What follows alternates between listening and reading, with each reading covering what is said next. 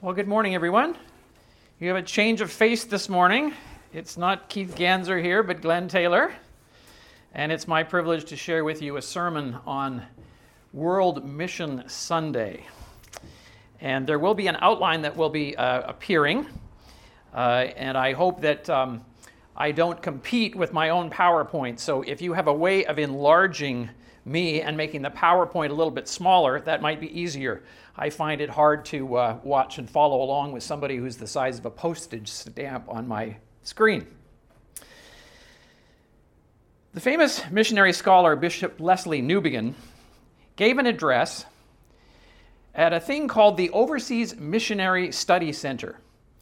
Actually, it's not the Overseas Missionary Study Center.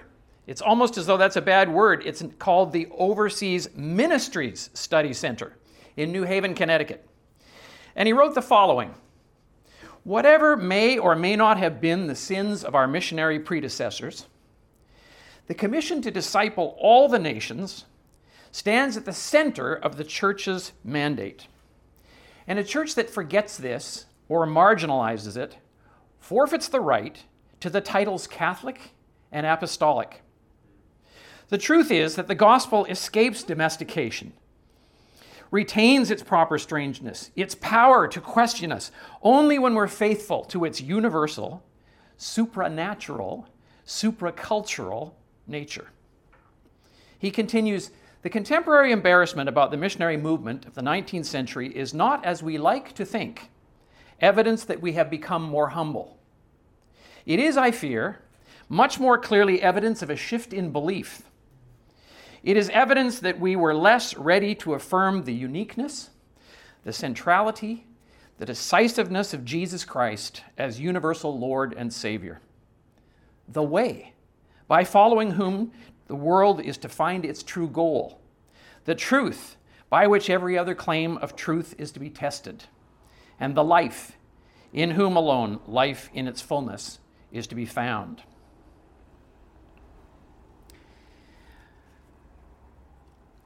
Whatever may or may not have been the sins of our missionary predecessors, the commission to disciple all the nations stands at the center of the church's mandate, says Newbigin.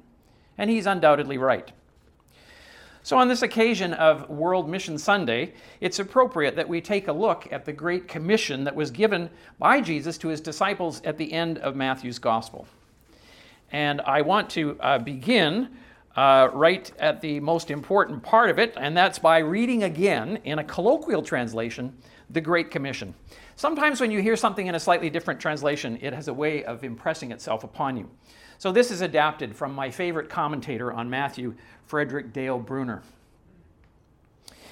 He says, Now the eleven disciples came to Galilee, to the mountain where Jesus commanded them.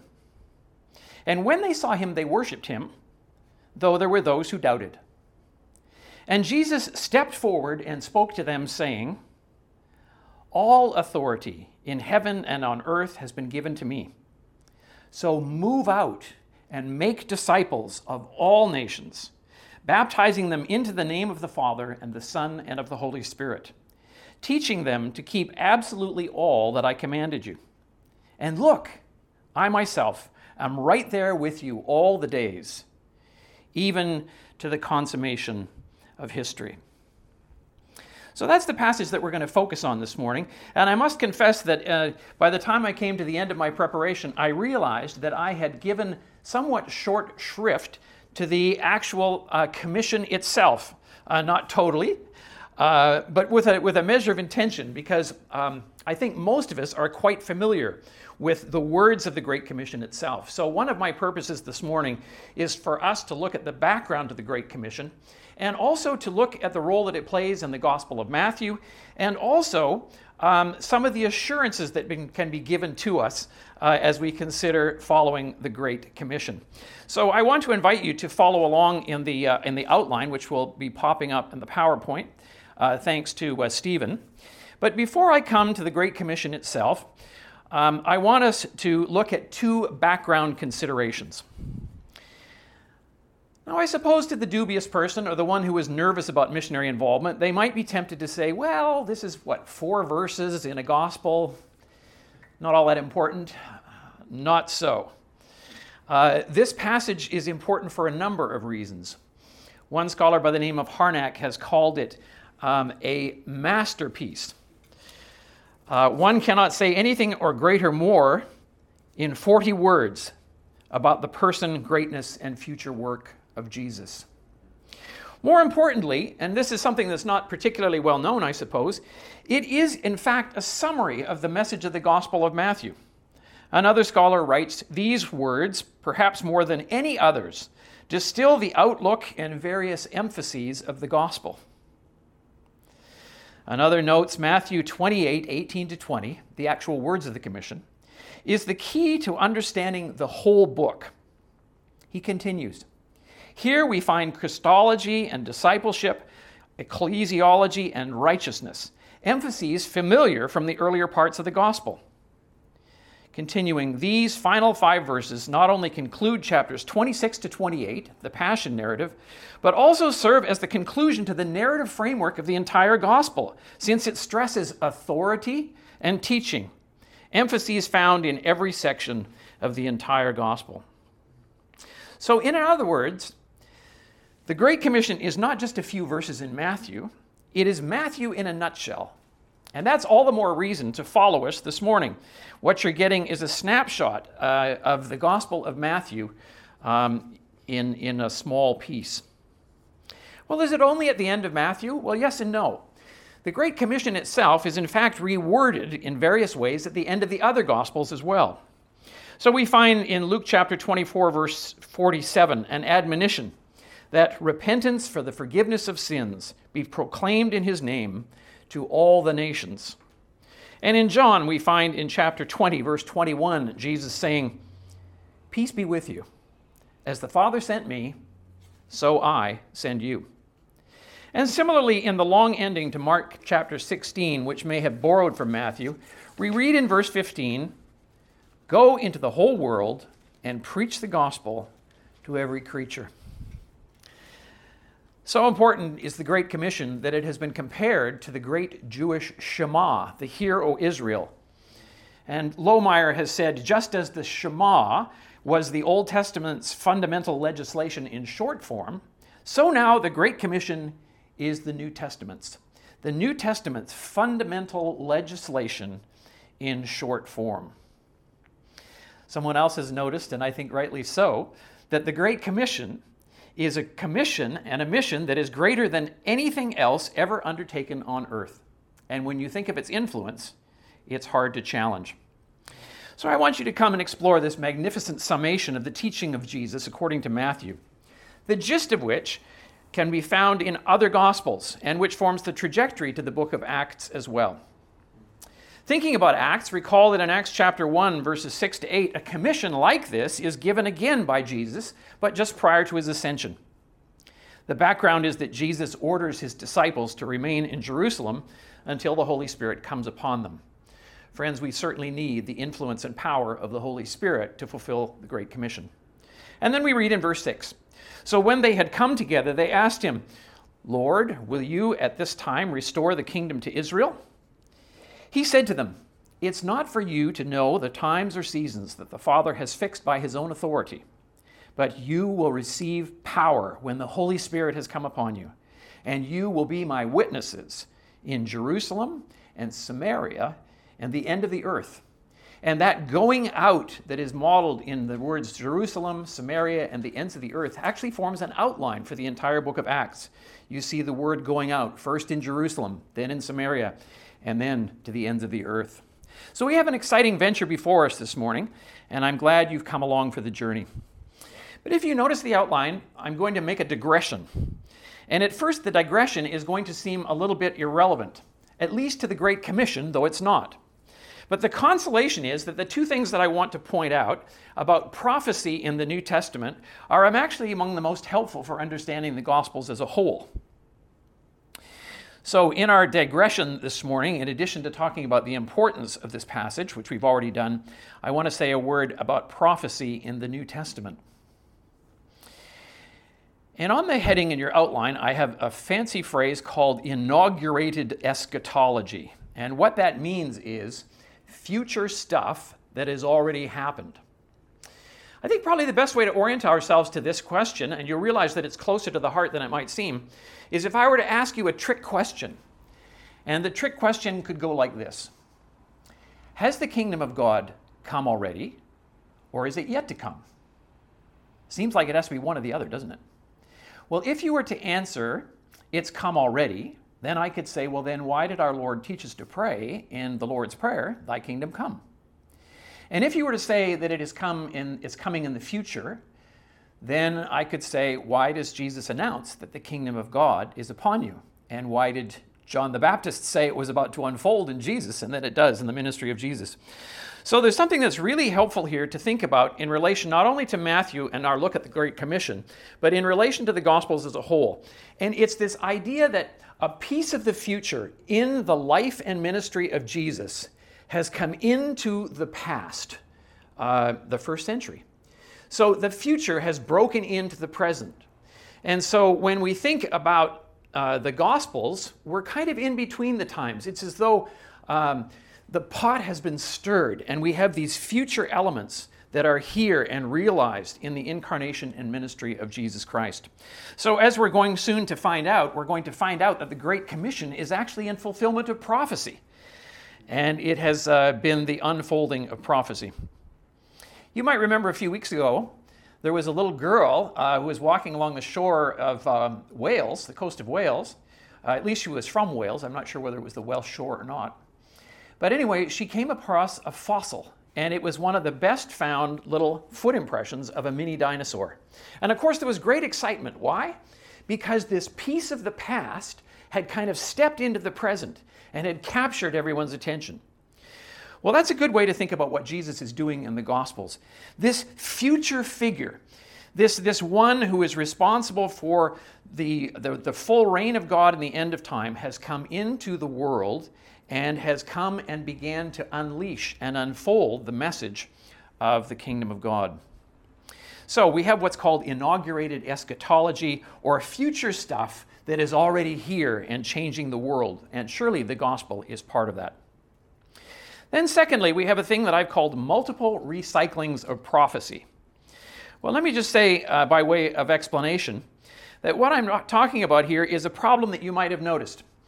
Um, sometimes when we think about the Antichrist, for example, people will say, well, Nero was an Antichrist. Um, Antiochus Epiphanes IV was maybe an Antichrist um, or um, the Antichrist is yet to come.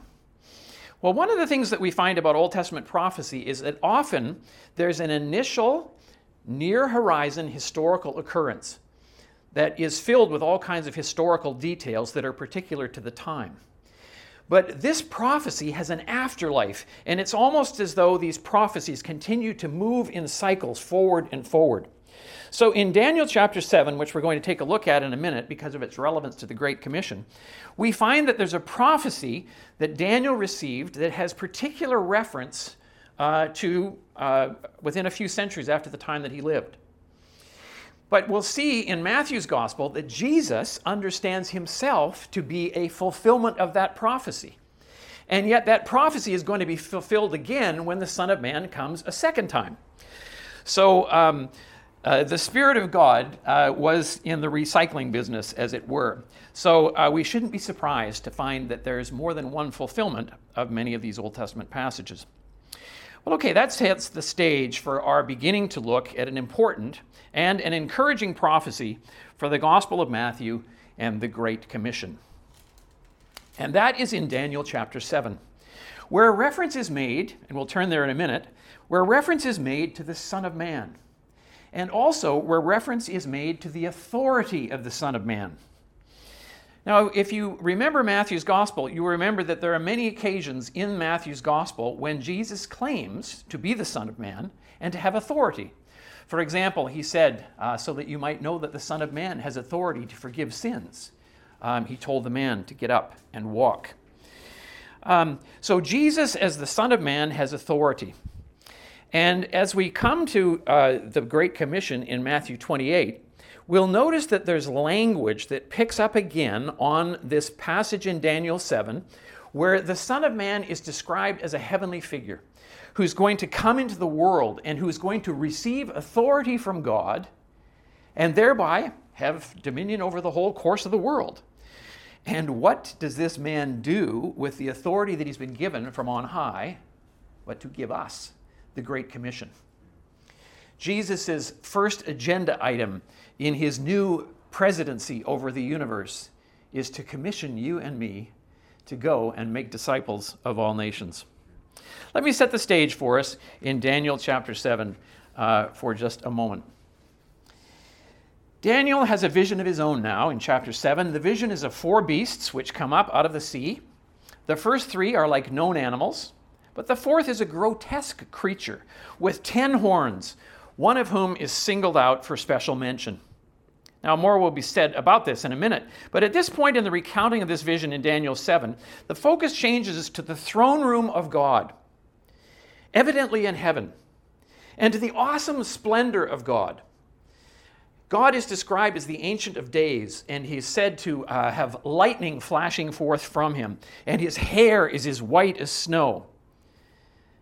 Uh, you should maybe take notice at that, at that moment because in Matthew chapter 28, verse 3, the angel who appeared to the women at the empty tomb was said to have clothing that was as white as snow and he flashed with lightning. So it's as though he was one of the angels who was attending the Ancient of Days in Daniel chapter 7 when the Son of Man vision was given. well, this figure of named God is called the Ancient of Days. A number of thrones are set up, but the Ancient of Days alone takes his seat in order to judge the beasts. But then the scene is further interrupted when the kingdom and authority of those beasts is suddenly cut off and authority is given to one like a son of man. So, as Stephen read for us earlier, we saw how chapter verse 13 says, I saw in the night visions, and behold, with the clouds of heaven there came one like a son of man. And he came to the Ancient of Days and was presented before him, that is God. And then we read words that are familiar from the Great Commission. And to him was given dominion and glory and kingdom and a kingdom that all peoples, nations, and languages should serve him. His dominion is an everlasting dominion which shall not pass away, and his kingdom is one that shall not be destroyed. Now, there's a variant version to the Septuagint of Daniel 7, which actually says exactly what it says in the beginning of the Great Commission Authority is given to Jesus, authority is given to the Son of Man.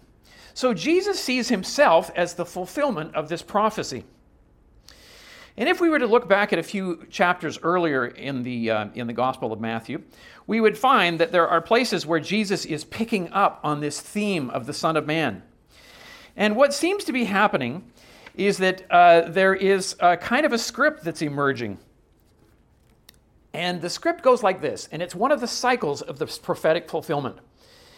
At a time when a foreign power like the Romans are brutally oppressing the people of God, and here especially the Messiah, who must personally suffer during the process, the Messiah ends up, despite all appearances, triumphing over this monstrous enemy and being given the authority the enemy kingdom had and more.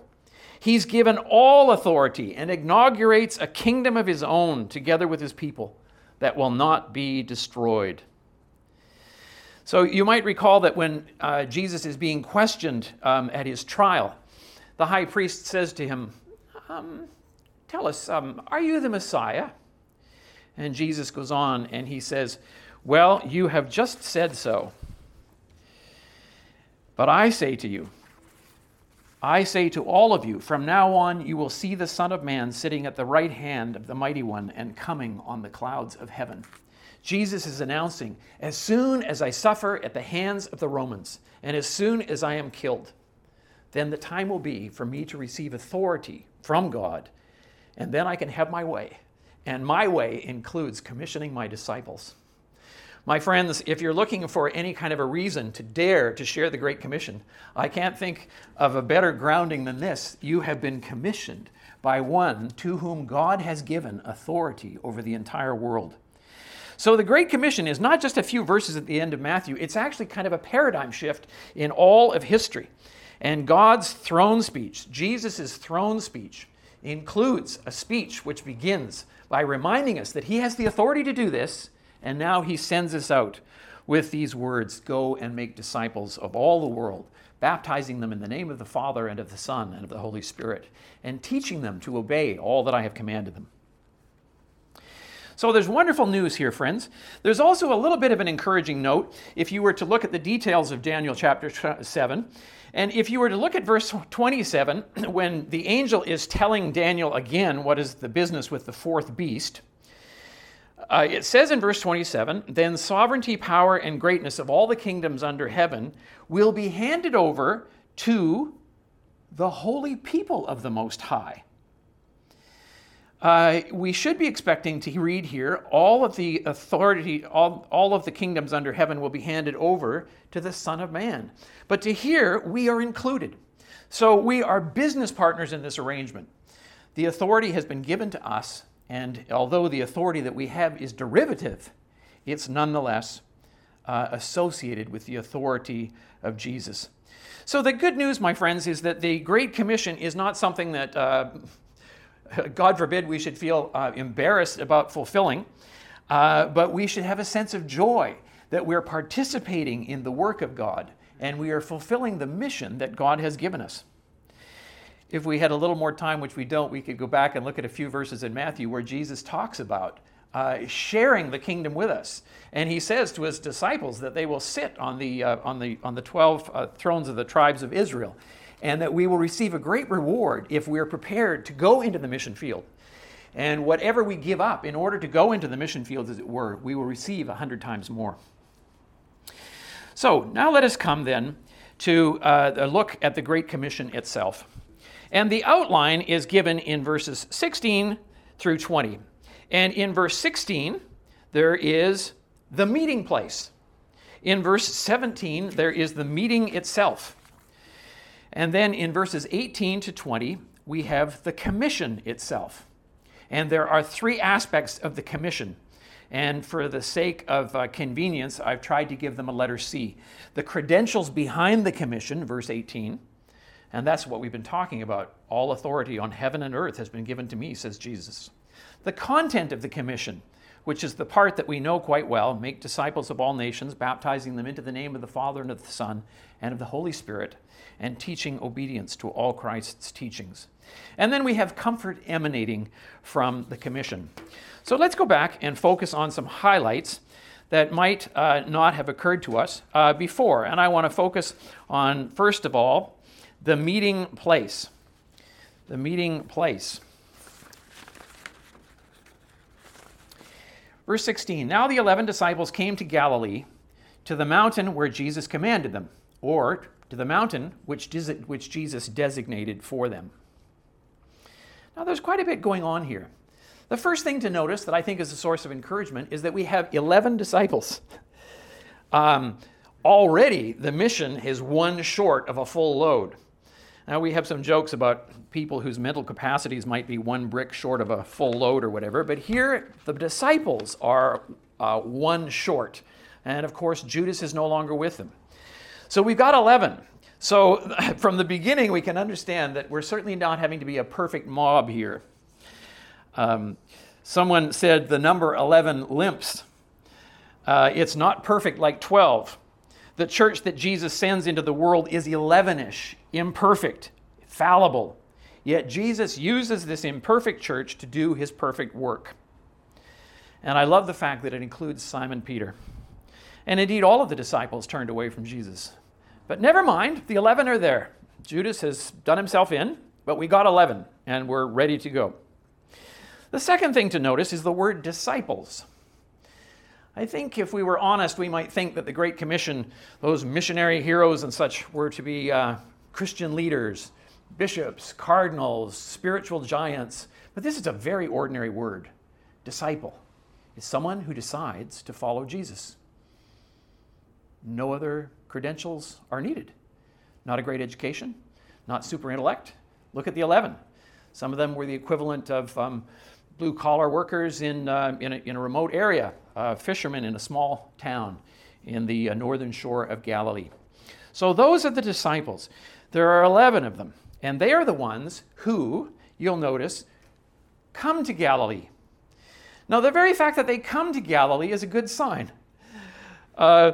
Someone wrote, The call to come to Galilee was the call to believe the Lord and his resurrection enough to make a trip to see him. It was a call to trust Jesus in an almost Abrahamic way, for it was a call to meet someone who had died and so might not be there. And actually, in the authority that I'm quoting, they compare Hebrews 11, several descriptions of faith. And one of the things that Keith has been pointing out to us over the past several weeks is that faith is this extra kind of a sense that you have that there's a vision and a purpose that lies beyond what we can see, that it guides us as we move forward in faith. It takes courage. It takes, to use a perfectly good but not often used word in a sermon, guts.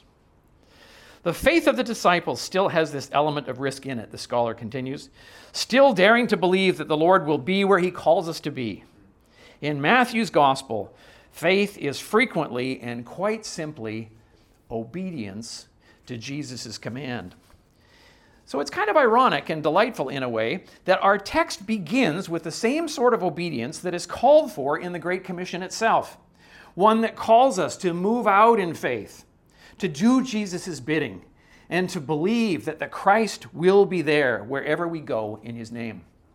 These people made a journey of what? 100 miles to see someone who, as far as they knew, last they checked, was dead. That took faith, and their faith paid off. Then they go to Galilee. Jesus had told them to go to Galilee, and I think that's important. Galilee isn't just the beginning place of Jesus' mission, but Galilee symbolizes kind of the gate of entry for the Gentile world in both the Old and New Testaments. So, Galilee is a point where Jesus' commission is highlighted for the inclusion of the Gentiles, of which we are. And so, um, Galilee is a particularly uh, telling and um, um, exciting place. Uh, it's the place where the light dawns on the Gentiles and makes possible the mission to the Gentiles. And then there's a reference to the mountain. If you read Matthew carefully, you're surprised when you come to chapter 28 because the angel announces, okay, tell the disciples to go to Galilee. And then when we come to verse 16, we realize that this was a mountain that Jesus had appointed his disciples to meet him at. And we said, Where did I read that in the gospel? Well, Jesus had clearly indicated it to the disciples, but it wasn't indicated, so far as I recall anyway, at any point before. Going to the Galilee was uh, but the mountain is something new. So, what is this mountain business? Well, it's interesting to note that I, um, uh, I have a colleague, Terry Donaldson, some of whom you might know, who teaches Old Testament or New Testament at Wycliffe, and he wrote a book on Jesus and the mountain in Matthew. So I emailed Terry, and here's what he said In my book, I dealt with six passages, each of which recounted a theologically significant scene that took place on a mountain the temptation, the Sermon on the Mount, the feeding of the 4,000, the Transfiguration, the Olivet Discourse, and the Great Commission, which he calls Consummation Mountain. He continues I argued a couple of things. First, that each passage, that is, each mountain episode scene, dealt with one or more of a collection of key theological themes. We've seen this before. The Great Commission is kind of a, a, a, a constellation of these. Christology is emphasized on mountains, ecclesiology is mem- emphasized on mountains, and eschatology, future stuff, is emphasized on mountains. And then Donaldson notes that all of these themes were gathered up in one way or another at the great mountain of consummation, the mountain where the Great Commission is given. And then, thirdly, and something that I hadn't known before, uh, there are lots of ways in which I didn't understand this before, but this was particularly noteworthy for me, is that Donaldson notes that Jesus appearing on these mountains is an association with Zion. And it's as though Jesus is saying by appearing on these mountains that I am the replacement of the temple. I am the new, incarnate, risen, portable, transferable through the presence of the Holy Spirit Zion. And there are all kinds of promises that are given about Mount Zion that are astonishing. Mount Zion is the place of eschatological fulfillment. That means the fulfillment of predictions about the future, of end time teaching, such as Isaiah 2 2 to 4, of the eschatological banquet of the enthronement of the Messiah, the restoration of Israel, and the eschatological pilgrimage of the nations. I can't help but quote just one of these passages to give you a sense about the connection between this mountain location and Jesus' Great Commission. Isaiah 2 2 to 4. In the last days, the mountain of the Lord's temple will be established as the highest of the mountains. It will be exalted above the hills, and all nations will stream to it. Many peoples will come and say, Come, let us go up to the mountain of the Lord, to the temple of the God of Jacob. He will teach us his ways, so that we may walk in his paths. The law will go out from Zion. You sense a kind of enthusiasm that these people have about coming to the mountain, about coming to Zion, and about um, learning more about God. And as I thought about the enthusiasm in Isaiah chapter 2, I couldn't help but think of the fact that sometimes we're reluctant to share the gospel, to make disciples, because we kind of are nervous about it. Uh, we feel as though it might be an imposition. But my friends, think of the people you know who have come to know the Lord and ask them, would you change that for anything? And they'll say, no. Whoever introduced me to the gospel might have been a little bit uh, tacky, a little bit forceful, maybe, hopefully not. But I wouldn't I wouldn't trade their doing that and their having the nerve to do that for anything because now I know Christ. I know what it is to be a follower of Christ. So that's a little bit more about the mountain. The mountain, as well, is, of course, um, a symbol of Mount Sinai. Jesus in Matthew's gospel is clearly the new Moses, he is a, a, a deified Moses. Um, and so here, Jesus decides that he's going to go up onto the mountain. And the Son of Man, who came with the clouds, is now giving teaching to his followers. Uh, Jesus takes the role of God and a God who gives his law, his testament to the people of God. And that testament, as we've seen already, is encapsulated in the Great Commission. One last thing about the mountain. Many people suggest that the mountain was the Mount of Beatitudes. You may have seen this in the, uh, you may have noticed this in the translation that I, that I gave of verse 16. It's the mountain which Jesus designated for them, or the mountain where Jesus um, commanded or taught them. So um, when Jesus gives the Great Commission, he's doing it, perhaps, not for sure, but perhaps, on the mountain where he gave the summary of his teachings in the Beatitudes, the Sermon on the Mount, the most famous of all. And so there's kind of a not a, not a violent imperialistic colonial tone to what we're taking to the nations, but it's one of humility, it's one of good news for the poor, um, it's one of a righteousness that is radical and life transforming.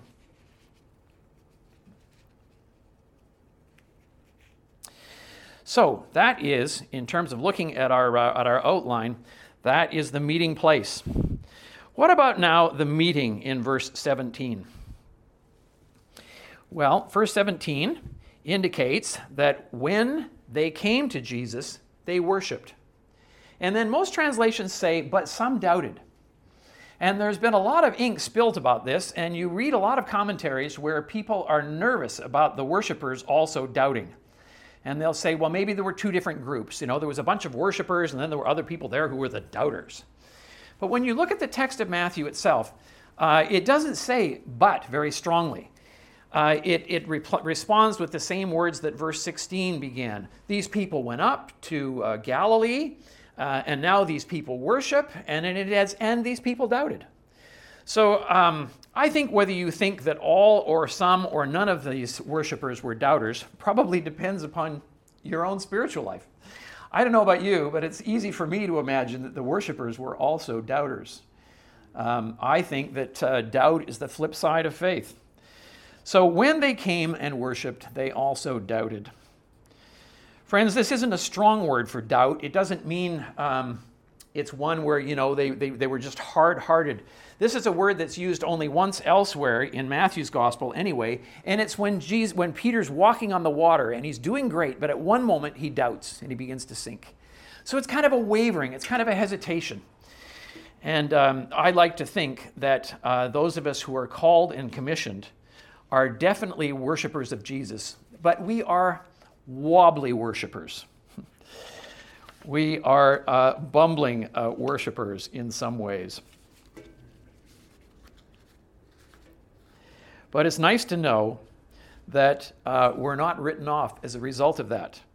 And that, um, as one commentator said, the best way to deal with doubt is just to get on with the business of fulfilling the Great Commission. You know, do what you're asked to do. Live in obedience as you live in faith as a worshiper, as you live sometimes in doubt as a worshiper. So there's an important lesson there. Notice also in verse 17 that there's very little dialogue given. when it says that they saw Jesus, you can imagine, you know, some of them probably were just, you know, they would have come unglued, they would have been overjoyed, there would have been exchanges of greetings, there would have been tears, there would have been hugs, but nothing is said other than they worshiped, but some doubted. And that, most commentators argue, I think rightly so, is to cast the light totally upon the commissioning words of Jesus. What's important here is that they saw him, they worshiped, yes, they doubted, but now sit down and listen because Jesus is about to give the great throne speech, which is the substance of the Great Commission itself. The other thing to notice about the meeting is that we've learned what the worshippers were doing uh, they, were, they were doubting. They came forward and they, they, they were worshiping, but they were, you know, there was, a, there was a lot to process. Well, what's Jesus doing? He doesn't say, Fear not. He doesn't say, Oh, you a little doubt. Jesus, in the colloquial translation I read before, he steps forward. He steps forward.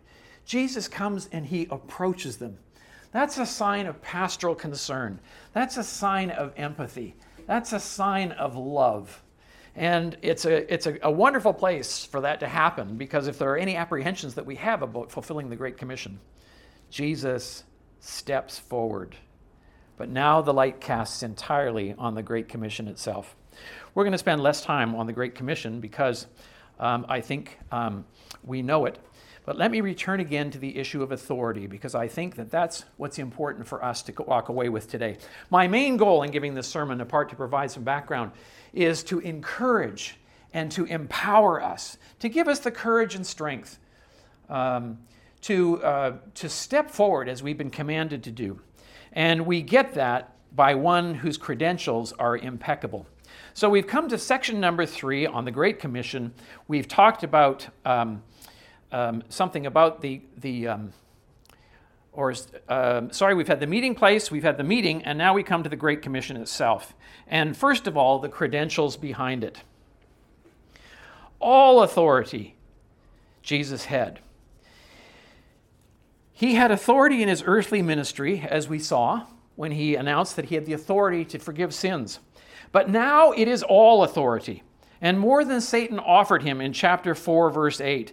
Now, by the way of suffering and obedience, he has received far more than Satan could offer all authority in heaven and on earth. Authority is, in fact, Matthew's favorite noun for describing Jesus. One commentator suggests that the word approaches the meaning of deity for executive power. I mean, who has God's executive power but somebody who is close to God or God Himself? Jesus is both. And he means that this chief executive officer of the universe, the one who's in complete control of the word, world, is giving us this command. Uh, it could not come from uh, one with greater credentials. It comes from the one who's got the whole world in his hands. It comes from the one who's King of kings and Lord of lords, and he shall reign forever and ever.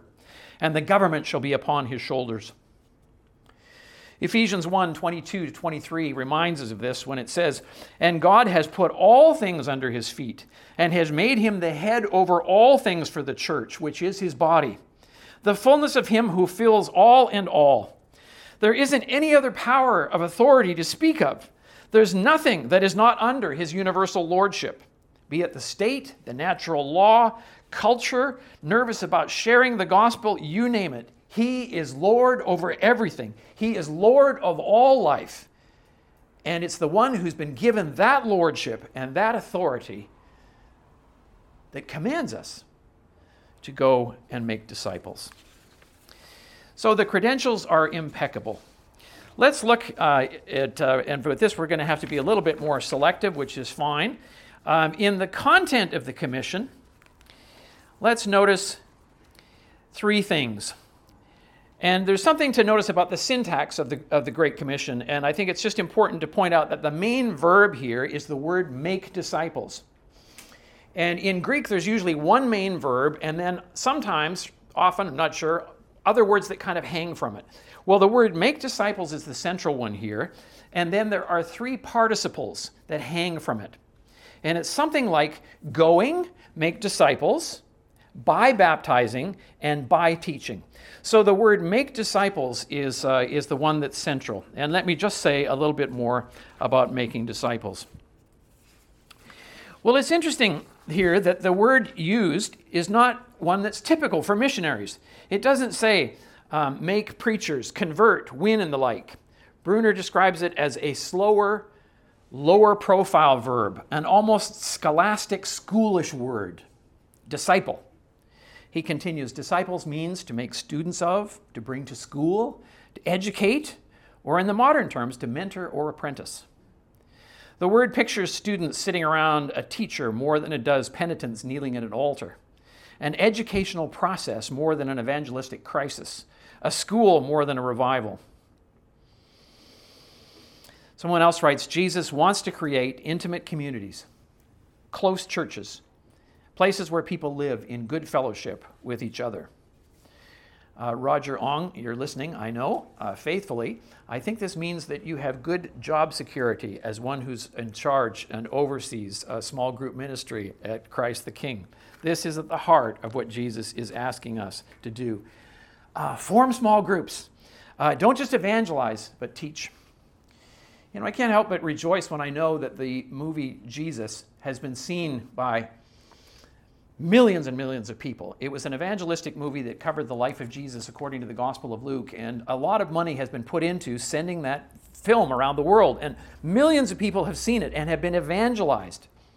But my worry is, is that there's a second stage that did not happen that may actually uh, put those people in jeopardy, and that's the second stage of discipling.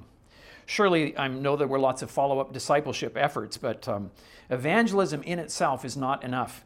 I worry sometimes that evangelism without follow up perhaps immunizes people from the significance of the gospel and what it means to be a follower of Jesus because they've heard the word.